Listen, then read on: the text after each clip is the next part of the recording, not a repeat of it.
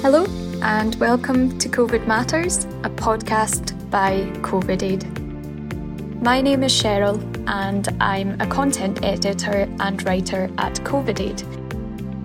On today's episode, I talk to Dr. Alex Burton, a senior research fellow in the Department of Behavioural Science and Health at University College London, UCL. Alex is part of the team working on the UCL COVID 19 social study, which aims to assess the psychological and social impact of the pandemic on various groups within the UK. In October, she co authored a study that explores how the experience of long COVID has impacted the mental health and well-being of people with the condition we invited her onto the podcast to tell us more. Hi, Alex. Welcome to COVID Matters. Thank you for having me. I should, in fact, say welcome back. You were previously on an episode with us in July. Now, in that episode, the work of this COVID 19 social study was, in fact, ongoing. So, for anyone who's not yet listened to that episode, could you give us a brief rundown of the background to this study and its aims? Sure. So, we've been studying the sort of psychological, mental health um, impacts of the COVID 19 pandemic, also looking at the impact on social lives. And we've been tracking people's experiences since March 2020, so 18 months, nearly 19 months now. And what we've been doing is we've uh, conducted a longitudinal survey where we've been asking people weekly and then we changed it to monthly, basically how they've been feeling during the pandemic. So we've been asking them questions on loneliness, depression, anxiety, um, use of health services, if they've been able to access care. Also, looking at things like whether they have trust in the government and whether they've been able to comply with social distancing guidelines. And really, we've wanted to understand what those trajectories have been over, over time, but also whether there are any particular characteristics that might predict worse experiences during times of crisis. So, for example, we've been finding that younger people are reporting worse mental health outcomes than older people. Women are, are seemingly struggling more than men. So, so it's really looking at tracking people's experiences. And the work that I've been leading is more on the qualitative side. So we've also been conducting qualitative interviews with people. Um, and we've identified people who we think might be at increased risk of adverse mental health or social isolation um, and doing in depth research with them as well. So we've spoken to people, for example, with long term physical health conditions who may have been shielding through various parts of the pandemic, people with mental health conditions, parents of young children who at times were juggling school and, and work at home with their children. Um, and then one of our most recent studies has been exploring in a bit more detail how people with long COVID have been affected during this time, and particularly looking at, at how their symptoms and their experiences of, of long COVID have impacted mental health and well-being. I think that particular study, their findings were published in October and it had identified five key themes. Could you tell us a bit more about those themes and how they relate to the health and well-being of people with long COVID? Sure. So it hasn't been peer reviewed yet, that paper, but it is available as preprint for people to read. Um, it's currently being reviewed at the moment. So fingers crossed that will be published in the next few months. Um, so, in terms of the sort of sample that we've spoken to, we've been interviewing people this year, so between March and September. And we've spoken to 21 people um, who self reported long COVID symptoms. And they self reported that on average, they'd been experiencing those symptoms for 29 weeks at the time of, of interview. And we explored how those symptoms were influencing their mental health and well-being so things like fatigue if they were feeling breathless if they were experiencing cognitive impairments or brain fog as a lot of people have described it who are experiencing long covid and we analysed their responses and we came up with these five themes that, that sort of permeated across participants' accounts. So, the first theme was really thinking about relationships, and a lot of people talked about really the importance of supportive relationships during this time with friends, with family, but also with health professionals. And that was really important for well-being. So, having social networks um, to support them through the, the kind of symptoms. But when those relationships were perceived as unsupportive, I think that's when people felt really quite lonely. They felt abandoned, they felt ignored. And particularly with health professionals, there was a lot of acknowledgement that we don't really know still how to treat this and we don't know what's going to be effective. But just having a health professional listen to somebody's story and empathize with what they were going through was really important for their mental health and well-being. Related to that, I think the second theme was around the lack of then services and treatment options. So, feeling great senses of frustration and anxiety.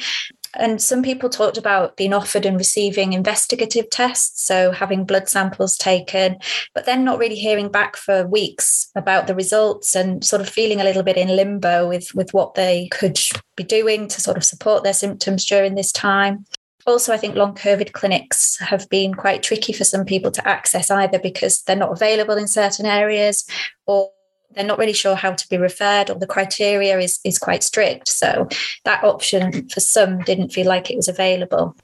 I think the third theme really playing on the sort of lack of access to services, lack of access to treatments was just the impact of the, the ongoing symptoms that people are experiencing on daily life and social activities.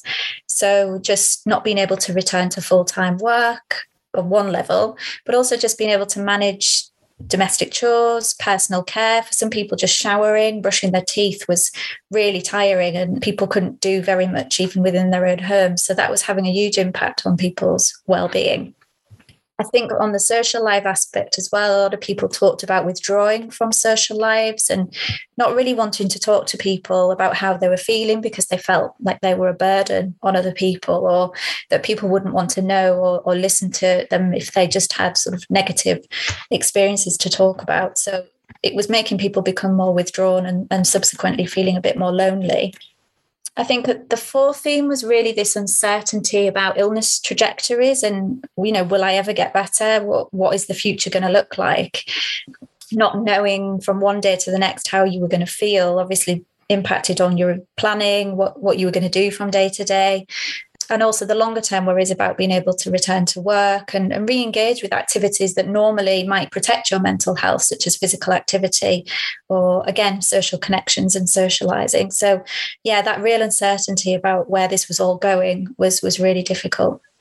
And finally, I think participants felt a real impact on their sense of identity and their social roles, and you know whether they were still able to be parents, partners, employees in the way that they experienced that before and that that really upset people. I think that really had an impact on their well-being.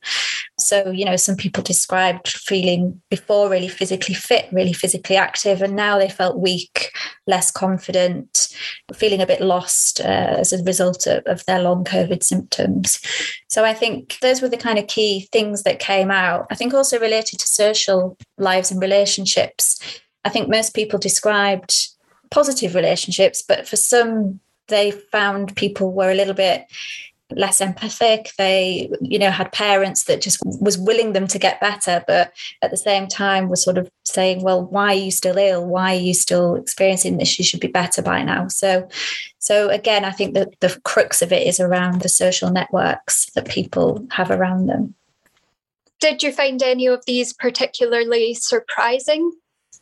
I think we started this in March this year, and I think it was a, a, time when we were just learning more and more about long COVID. So, in some ways, uh, I think all of them surprised me because I was learning myself about how this was affecting people. And so, yeah, it was sort of at that start of learning what this was about. But I think the main thing for me was just the profound changes in people's lives. I think just a lot of our participants were really healthy, really active, really fit, had really busy lives before this happened to them. And the changes were quite huge. And, you know, from going to full time busy jobs not being able to work or being very physically fit and active and going to the gym and just no longer even being able to have a shower without feeling exhausted was really, really surprising and, and really harrowing sometimes to hear.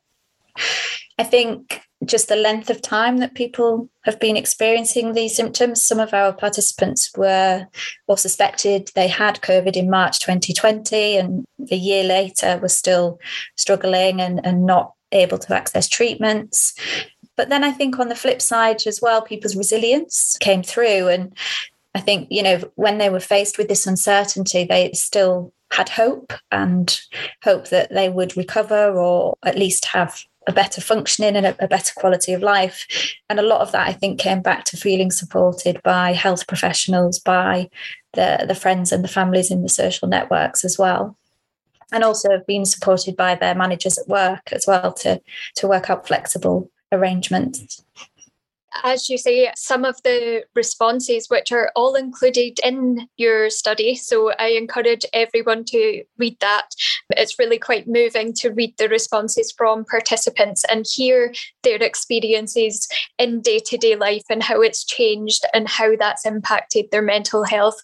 So we'll link that in the show notes with this podcast for everyone who wants to have a read particularly for me, I found the theme which talks about the experience of care and understanding in others particularly relevant because we'd recently spoken to Dr. Fiona Jones, who works in the Listen Project, which is about creating a support package for those with long COVID. And she mentioned that some people do feel that sense of shame in comparison to their peers or their colleagues and how slow it's taking them to recover. Did you find similar responses from your participants in this study?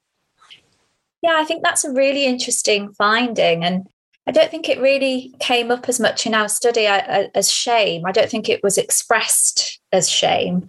We did have people talking about stigma and feeling, like I said before, you know, that there was a lack of understanding of what this really was, and you know, having people say, why are you still ill not not necessarily based on other people's experience of having covid but just really not understanding why it was taking so long for people to recover so I don't think it was expressed as shame as such, but there was that sense of why is this happening to me? Why are other people either not getting COVID or get, having mild symptoms? Or, you know, what is it that has made me not recover or I'm still experiencing this? But I think, yeah, the key thing was really for other people that maybe had recovered or had mild symptoms, there was a perception that those people were then less understanding of people with long COVID and less sympathetic because everyone had experienced it in a different way. I think also participants talked about distancing themselves from people who were uh, not so understanding. So, again, you know, as a strategy to protect their mental health. So, it may be that they didn't really have chance to sort of explore those feelings if they were distancing themselves from people um, who weren't understanding so yeah it, shame wasn't something that we specifically asked about as well. I don't know whether that was asked about in this study but it's definitely an interesting take. We did ask about stigma and we did ask about sort of peer pressure and you know this sense of you know whether other people were influencing how they were feeling but but less so much about shame specifically. What were the general responses to that kind of question? So i think the stigma question we we didn't get a lot of people talking about that but when they did it was more about feeling that others didn't understand that they were no longer infectious. So we had one participant talking about she bumped into a friend in the street and had said, Oh, you know, I had COVID a few months ago and I'm still not feeling well. And her friend visibly stepped away from her as if she was still infectious. And that really upset this person, obviously, you know, that that's not a nice thing to experience. So I think the stigma came out a little bit in terms of illness and infection and oh you're still not well you've not recovered could you still pass it on? But it was a more of a minority experience i think with the stigma. And then the peer pressure was more about social distancing and kind of friends perhaps going back out into the world sooner than they were comfortable doing going into pubs or going into restaurants. And i think just that a mismatch in understanding of safety and you know somebody that's experienced long covid i think a lot of people are just a bit more reluctant to to re-engage in those kind of activities so, generally, the study reveals the negative impact of long COVID on people's lives. Are there any positives or are there any aspects that we can build upon in order to turn them into a positive for experiences of long COVID in the future? I think this this role of people's social networks is really key. I think, you know, to support people's mental health and well-being and, and on multiple levels. So that's something that we can all get behind. So if you're a friend or a relative of someone experiencing long COVID, you know, just providing on a very basic level practical support. Do people have what they need? Do they need any shopping bringing in because they might not want to be going out? Providing empathy, just listening to people, I think has been really key. I think, again, if you're an employee or uh, an employer of somebody, you're working with somebody that's experiencing this, it's again having these conversations, being supportive, trying to be flexible so that people can work when they can and you know when they need a bit of time that they have that option and similarly with health professionals i think listening, making people feel believed, and sort of supporting their well-being in that way, in the absence of, of cures and treatments at the moment. I do think we're quite lucky in this generation that we're in, where we have technology and things that when social distancing measures are in place, we can also have support groups online. However, I noticed in the study that some people loved online support networks and they found them really useful to connect with people going through the same things, whereas others actually found the opposite and found it a bit overwhelming. I wonder if you could tell me a bit more about that and your thoughts. Yeah, I think it's really hard, isn't it? I think finding a balance there. I'm not sure we necessarily can cater to every individual's needs and, and wants. I think people might require different support at different stages depending on how they're feeling and where they're at with with their long covid journey in a way so i think people find it helpful to consult those groups if they're after specific information or ideas or I think when they want to hear that other people are experiencing something similar to what they are, they just want to be validated and they want to know that they're not on their own. So I think it depends where you're at, really. And but I think one of the interesting things that people told us was that they noticed people dipping in and out of those groups when they felt better. So people sort of leaving the groups once they'd recovered or they felt that they didn't need it anymore. And the people that were left in the group, I think, felt that wasn't very supportive because it would have been good for people to continue to share how they were doing and to provide some hope and give tips on what had helped them. So I think it is really tricky, but you know you don't need to stay engaged in these things. You can dip in, in and out of them as and when you're feeling more positive or you're feeling like you need a shared experience. And one of the, the things that we could think about is having a sort of facilitator or more of a facilitator role in those groups or more of a clear purpose or message that what is this group about and what are we going to talk about. So even like basic rules and guidelines about about how we run these groups. So maybe a more focused and facilitated approach would be beneficial. And then i think the next step is having you know offshoots of that where people can actually speak to each other because just reading and typing messages can be quite destructive sometimes. And I think having a space where people can actually come together either online or in person if people feel comfortable, where they can share those experiences is, is probably much more fruitful. Definitely. And to plug COVID Aid service, we do have the COVID 19 support community for anyone interested in joining a support network like that. And we do share resources and advice information if anyone would like to join. So, in terms of next steps, what actions are yourself or the UCL taking now that the study is complete? So the survey isn't quite complete. It's nearly there, but but not quite. So we've got our final monthly follow up this month in November. And then we've got a, a, little bit of a break, and then we're going to do an absolute final follow up in March 2022. So there's still plenty of data collection going on. There's still lots of analysis that our team are working on. Um, and we'll also be asking some additional survey questions this month um, on long COVID to determine how many people in our study sample report experiencing long COVID, and then also whether they've been able to access treatments and services and support to see what kind of things have influenced their experiences. And we're continuing to conduct fieldwork and interviews with vulnerable groups until the end of this year. So, one of the groups we want to speak to are women who've experienced domestic abuse during the pandemic, as well as service providers who have supported those women. And as I say, that's running till Christmas. And then next year is going to be quite an exciting shift because data collection will start to, to slow down and we'll be finishing our analyses. So we really want to focus our efforts on dissemination of findings as widely as possible. And I think first and foremost, we want to tell our participants what we found and, and share the study findings with them. But then think about how we inform service provision, mental health policy, so that we can really start to implement some of the lessons we've learnt about how best to support people's mental health and well-being during periods of crisis um, and uncertainty. Is there anything else you'd like to mention that perhaps we didn't talk about in today's episode I think if people are really interested in the study and you know what we found, we've done lots of different analyses on different groups, on different characteristics in terms of what's been helping people's mental health during this time, what's been having a negative impact. So if you go to our website on www.covidsocialstudy.org, all of the information's there about how you can get involved, or indeed you can just download um, the reports just to second what Dr. Alex has said there, I really encourage everyone to read this survey so far because, like I mentioned earlier, some of the responses are just so harrowing to read.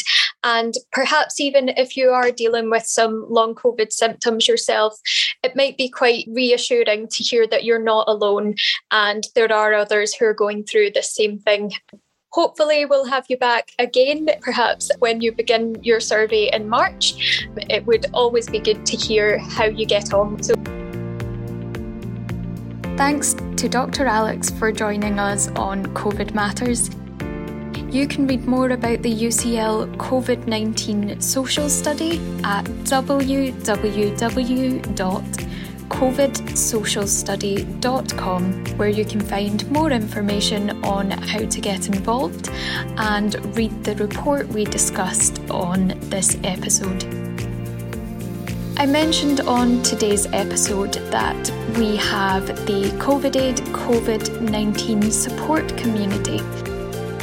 If you would like to join, please visit community.covidaidcharity.org you can also find us on our website at covidaidcharity.org or on social media at covidaidcharity. I hope you enjoyed this episode of COVID Matters, and until next time, please take care.